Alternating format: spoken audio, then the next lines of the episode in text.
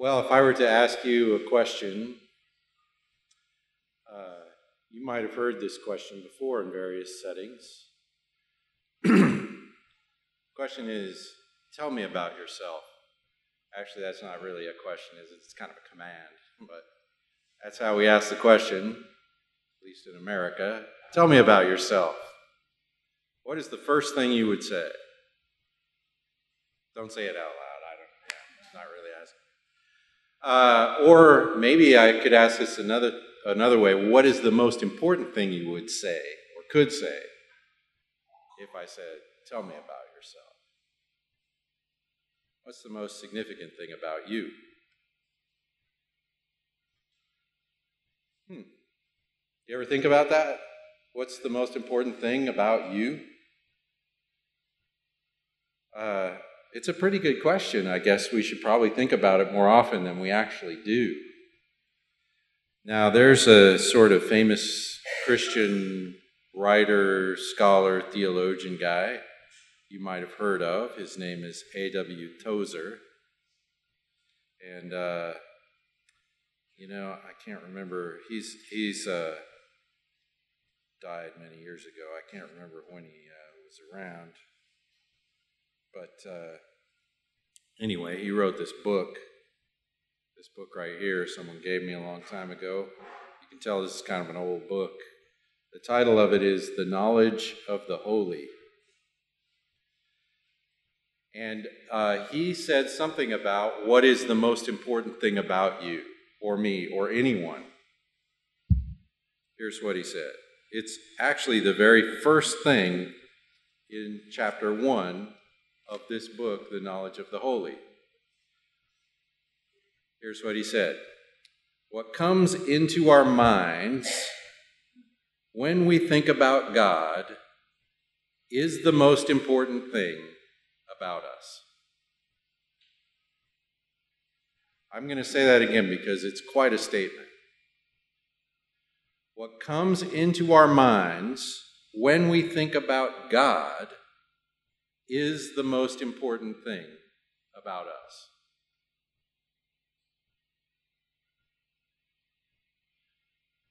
I'm going to say that the other way around. The most important thing about you or about me or about anyone is what are they thinking when they think of God?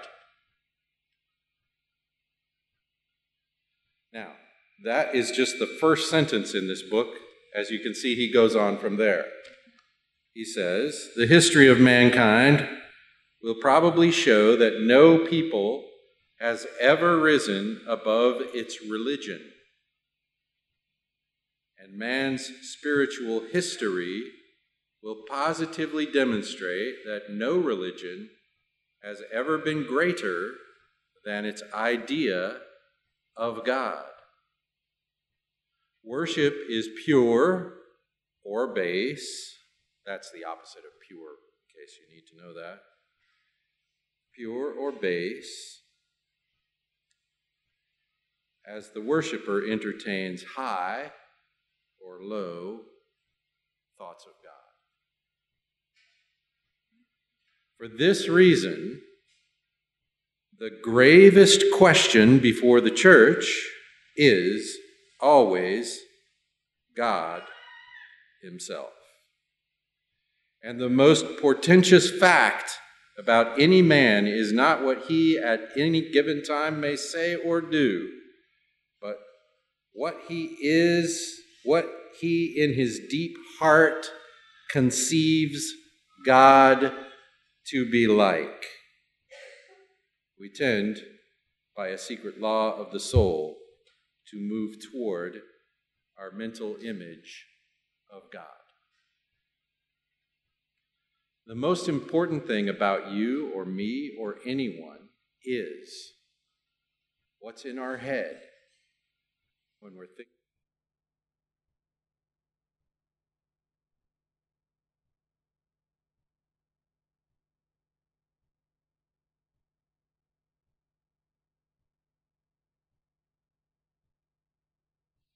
What's in your head? Is your idea of God big or small? Is it liberating or confining? Is it ruling?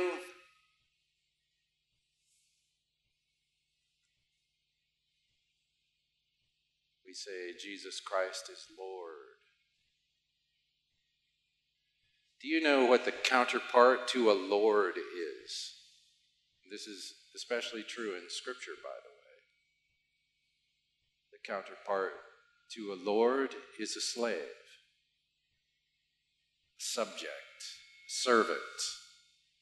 So if I proclaim Jesus as Lord, I proclaim myself as servant. It really does actually matter what I'm thinking when I'm thinking about God. Who is my God?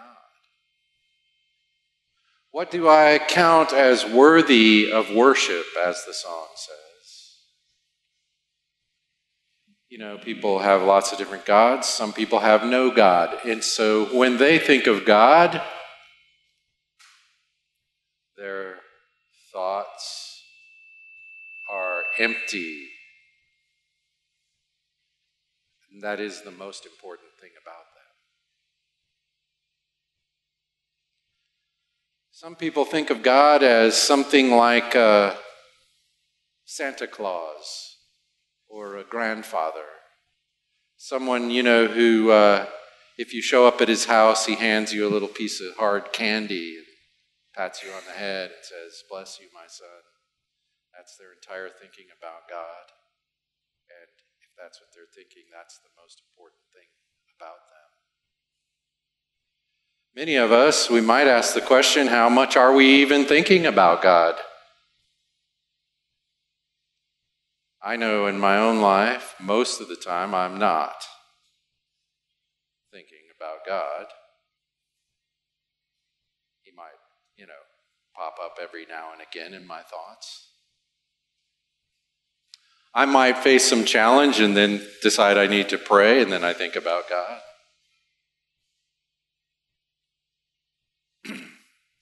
We are embarked on a little uh, series that we started last time. Excuse me. And it's called With God We Live. And this is a little bit of a reversal of a slogan we've had around this church for several years now, which is We Live with God. And that slogan is intended to emphasize that uh, in the grace of God, we don't live for God so much as we live with God. In Christ, God, in the Spirit, God has joined us in this life. And so we walk in the Christian life in fellowship with God. That's important to keep that straight. But in this little reversal, we're saying this the other way around. With God, we live. In other words, God is the very source of life. If you are with God, you are alive. If you are without God, you are not alive. The scripture says we were dead.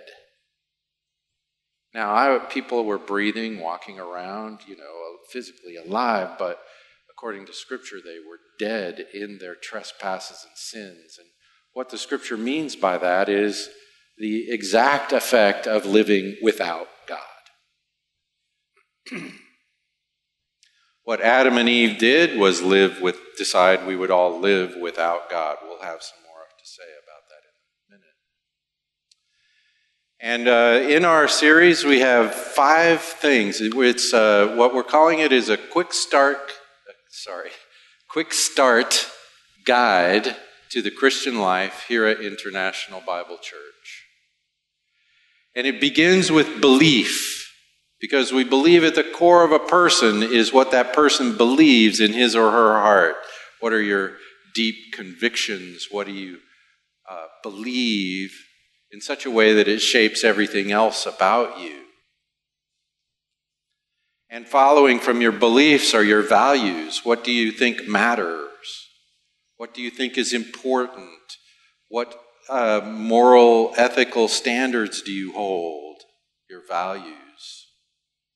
And following from your values uh, is your decision making, your thinking.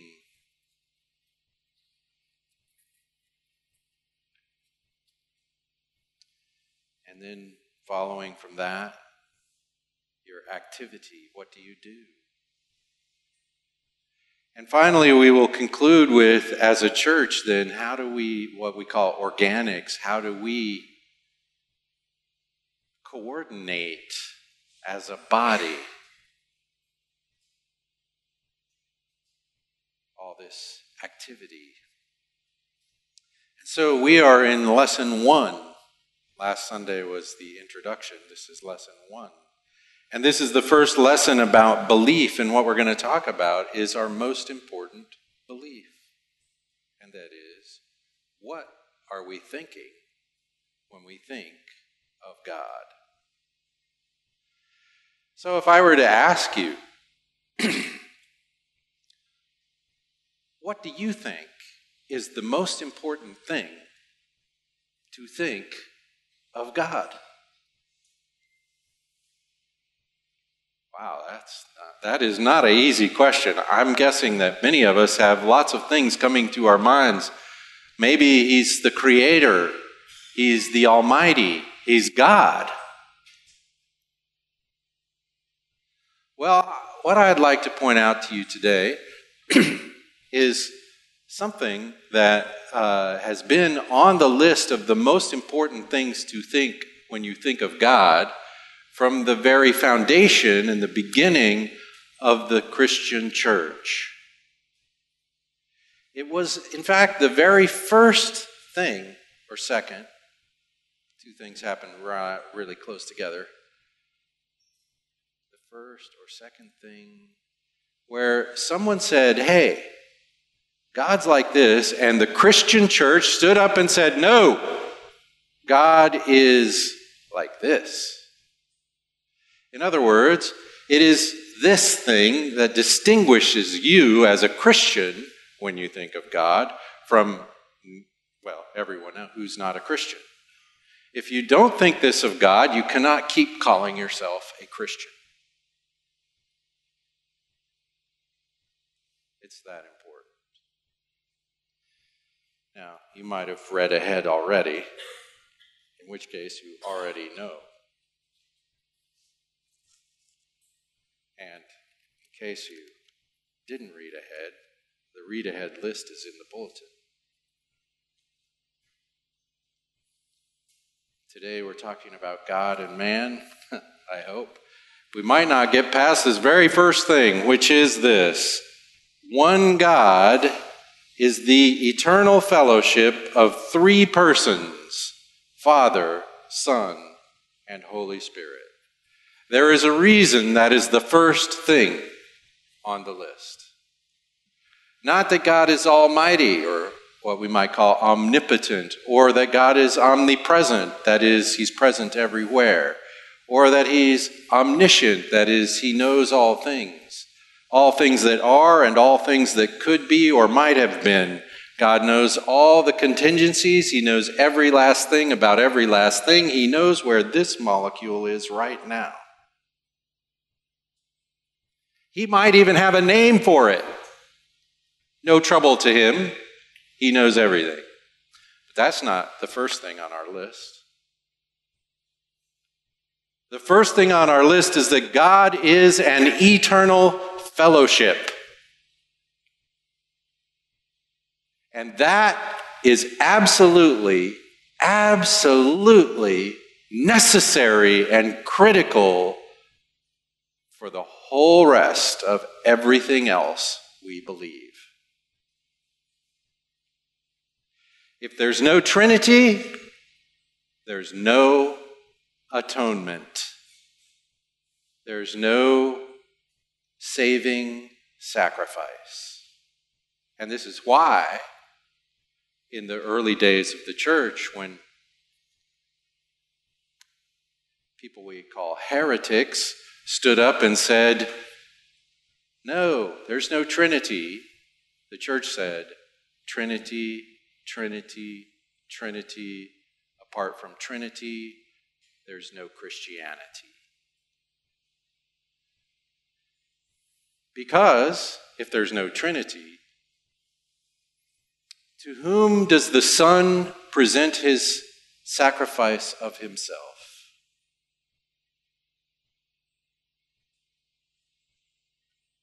The whole thing just collapses right there.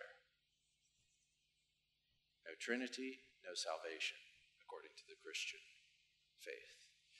This is the most important thing about God.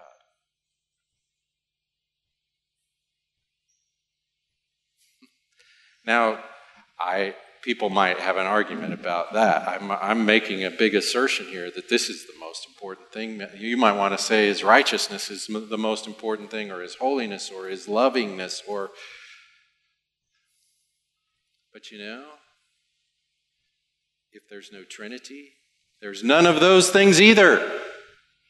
If God is love, loving who?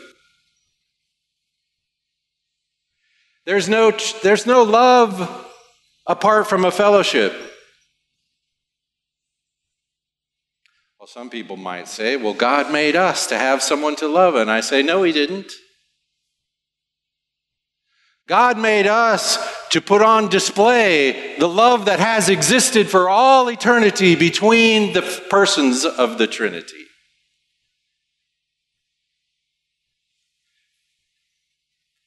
That love is eternal and it's Father, Son, and Spirit love. You might say, well, the most important thing about God is His glory. And I would say to you, there's no glory if there's no Trinity, because glory requires a relationship of persons. Greatness can be had alone. I might be great and no one else knows. I, a person can be great by themselves. Greatness can happen all within a person, but not glory.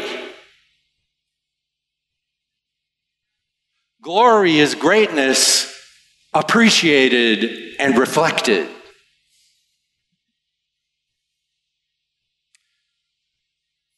And of course, God has great glory in Himself. Because the Father has always existed in relation to the Son and the Spirit in relation to the Father and the Son. This is the most important thing you can say about God. You can't really talk about us if you don't say this about God. I think if you don't say God is a Trinity first and foremost, you have a really hard time coming up with any reason there might be anything else except God. Why is there a creation?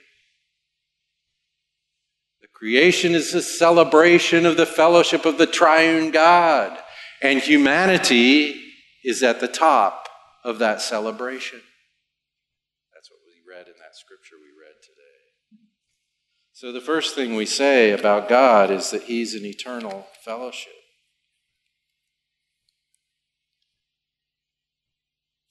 Now, there's plenty of scriptural proof for this. One of the things I've given you in this little handout in the bulletin is lots of references to Scripture. And uh, we don't, we can't have, take the time to read them all. So the, the, the the scripture teaches that God is a triune God. He's one God. There's not more than one God. There's not three gods. There's three persons in one being. Ugh, I know.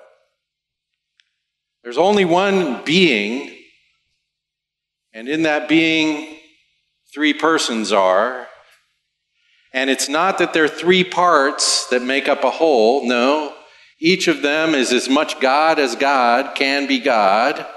All of them are completely God. They are, as this statement says a little later on, they, they are co equal and co eternal, self existent and self sufficient, almighty creator of all else.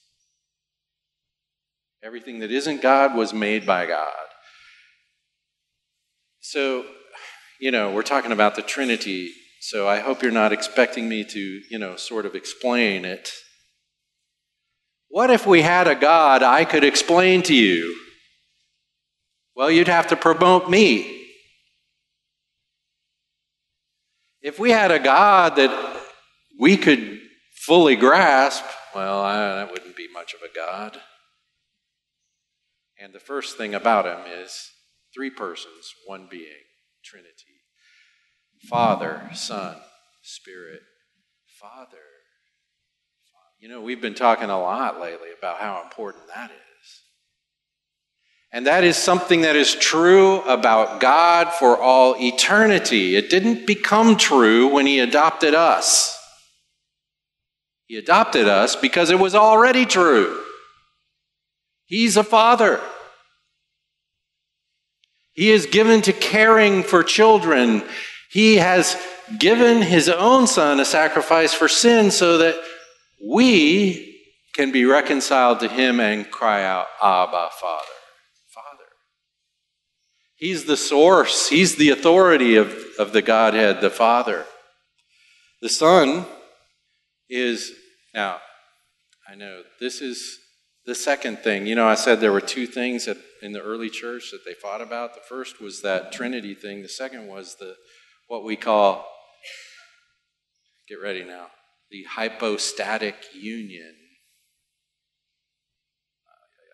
That's what we're talking about when we say that Jesus, the man, is perfect man, holy man. There's nothing about being human that he is not and perfect God, holy man, there's nothing about being God that he is not. That's the hypostatic union. Two natures in one person. We are in over our heads, folks, but Jesus is the Son of God, the eternal Son of God.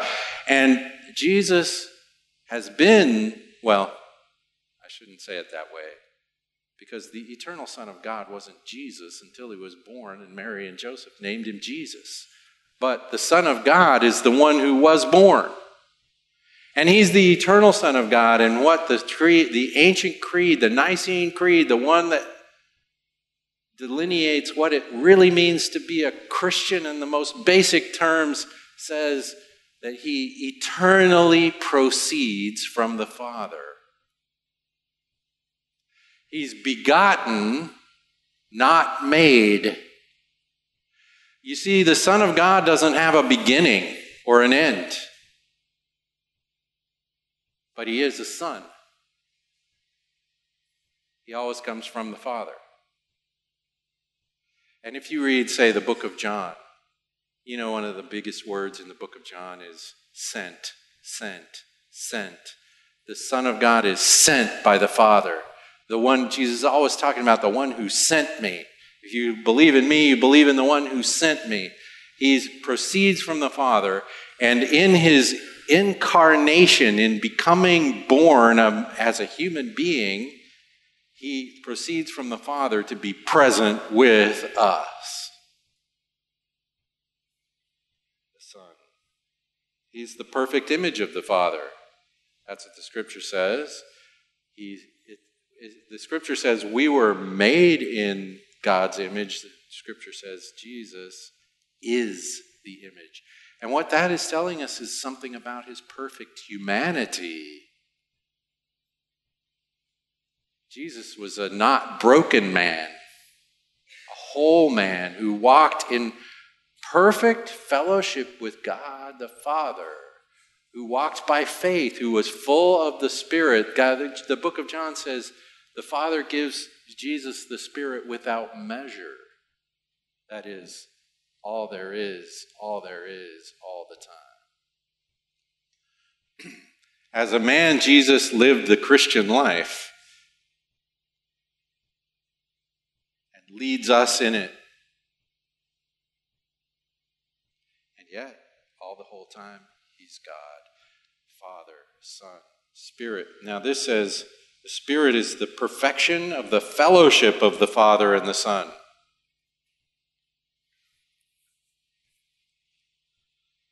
He proceeds eternally from the Father and the Son. The three persons are one God, co eternal, co equal, self existent, self sufficient. It's very common for people to think that God made human beings because God uh, was lonely.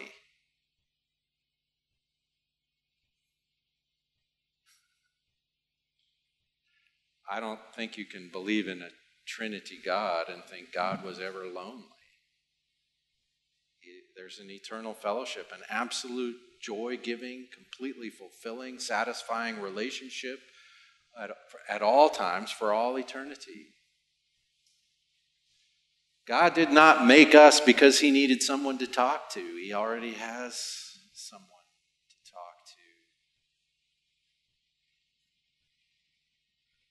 You can hear him talking when he says in Genesis chapter 1, let's make man. Not, I'm going to make man, but let us. We are going to make man in our image, according to our likeness. You can see this relational thing in all of nature.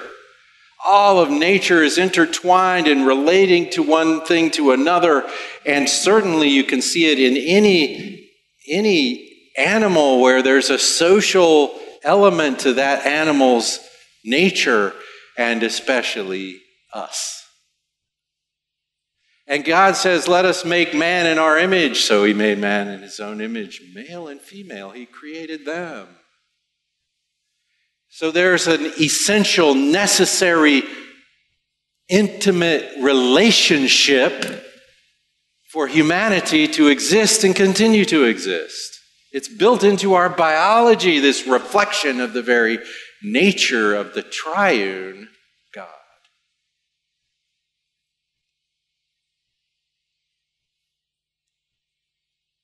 You know, the most important thing you could think about God is that He is a fellowship, Father, Son, and Spirit.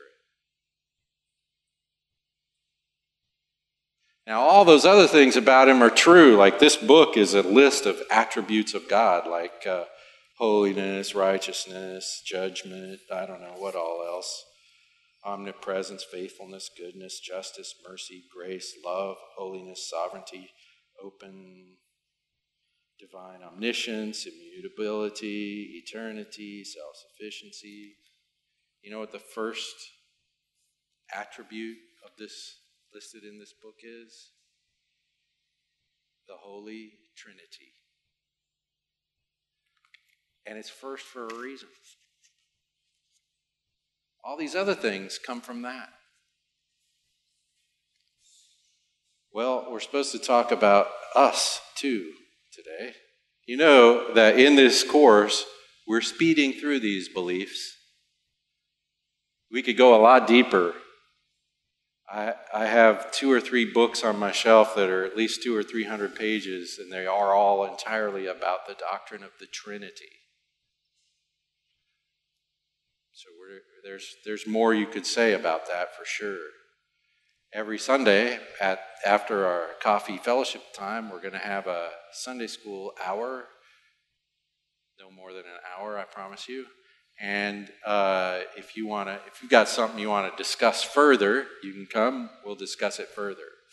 I can't promise you we're going to figure it out because this stuff is way over our heads, folks.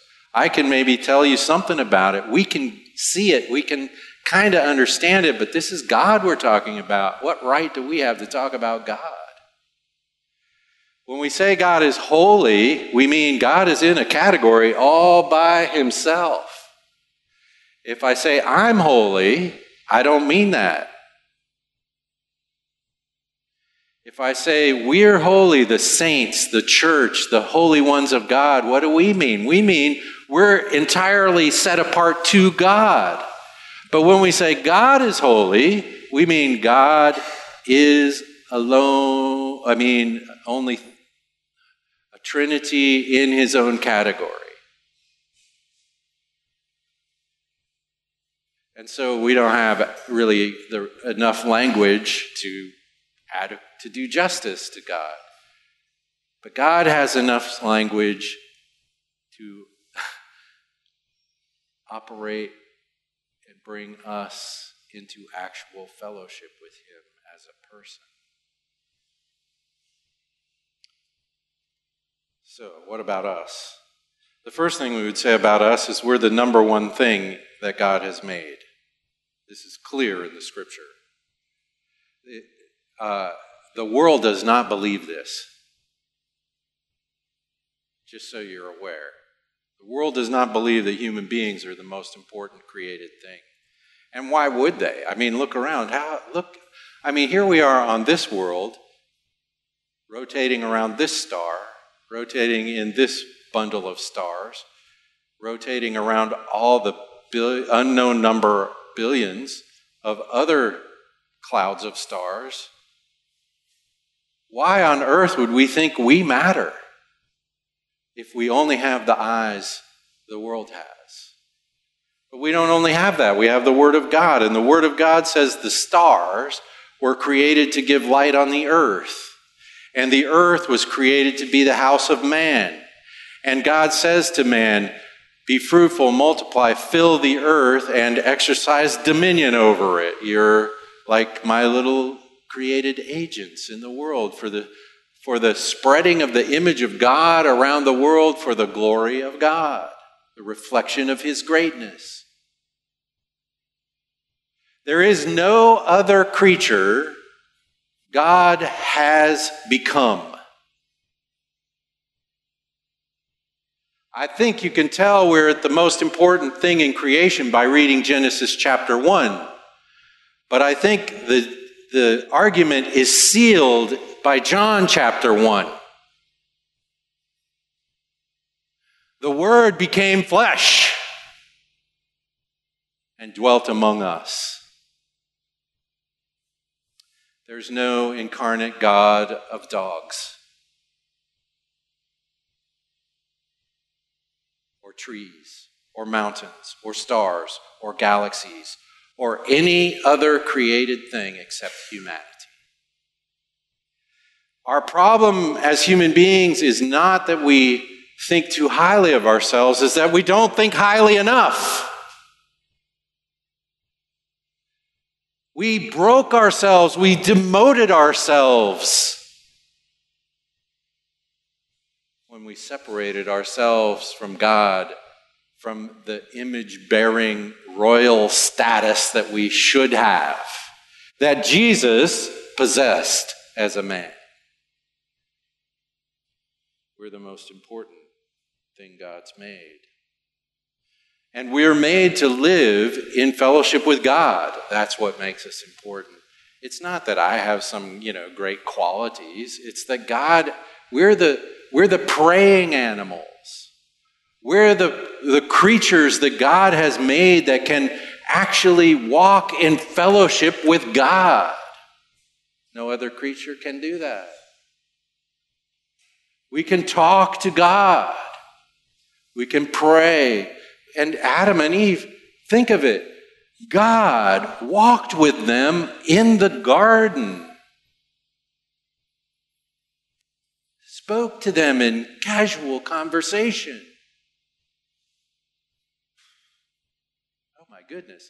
And if you if you believe what Jesus said, that was true of him as well.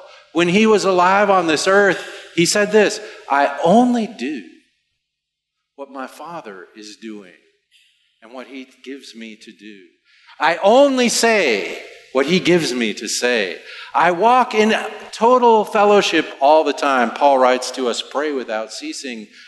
Jesus prayed without ceasing because Jesus possessed the Spirit without measure, the communion of, with the Father. in the person of the Holy Spirit. This is lots of heavy duty stuff. But we are the only creature in that category that can possibly bear the image of God. We're created in His likeness. That's to live in fellowship with Him, to imitate Him, to see and follow Him. And we're created to bear His image, which is to reveal His greatness, His character, His glory in the created order to one another and to all the creatures around us.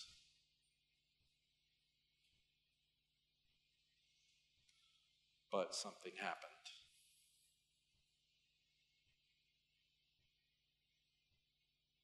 So now, today, we are humanity in broken fellowship.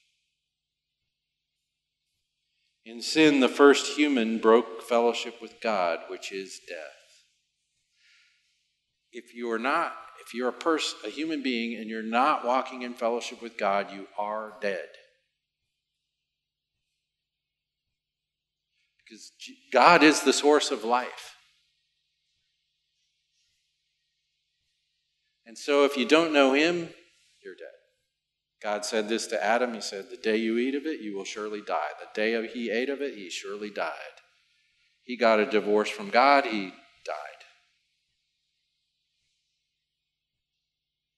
And subsequent generations of humanity are born into this state of separation from God. And because we're dead, we cannot produce the sort of righteousness that God requires or that would, in fact, reflect His glory. Because it's not in us. We can do good deeds. We can understand the law of God. We can obey it from time to time. We can tell the truth. We can not steal. We can, you know, not cheat on our spouse. Lots of things. And yet, because we're separated from God, we are dead. And God says, even our righteous deeds are like filthy rags before Him. Why? Because it's not His life in us producing those things, which is the design of humanity, which is what His intended purpose was that His life in us would exhibit His greatness, His goodness, His righteousness, His justice. All those things. So we're broken. True righteous living is only possible as an expression of active fellowship with God. So, in our alienated, our separated state, we are not able to produce it. We are dead. Scripture says this quite plainly you were dead in your trespasses and sins.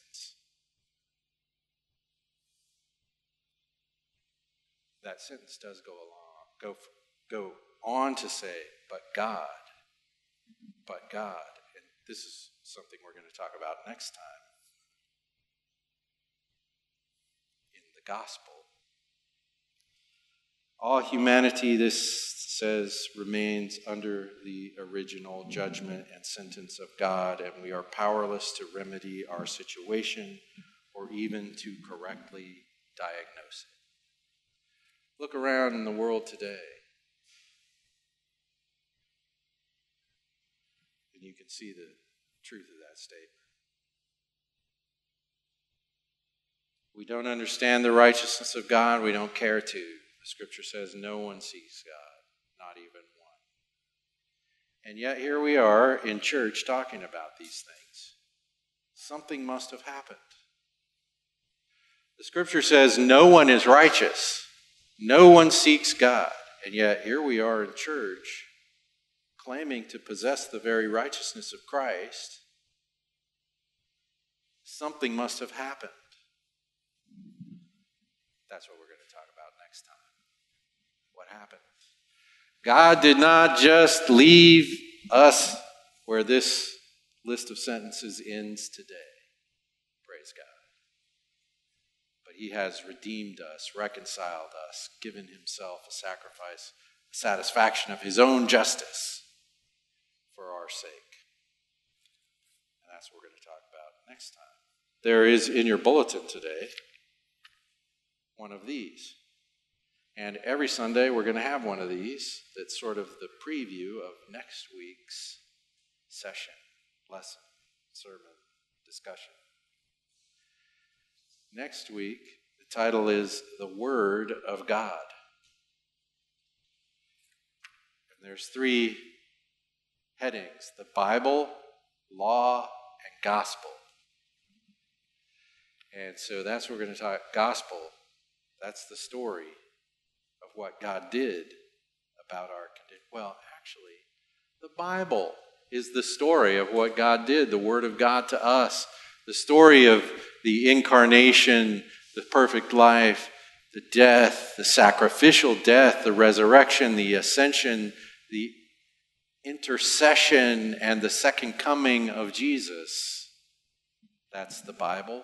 The Bible, sometimes we call it redemptive history.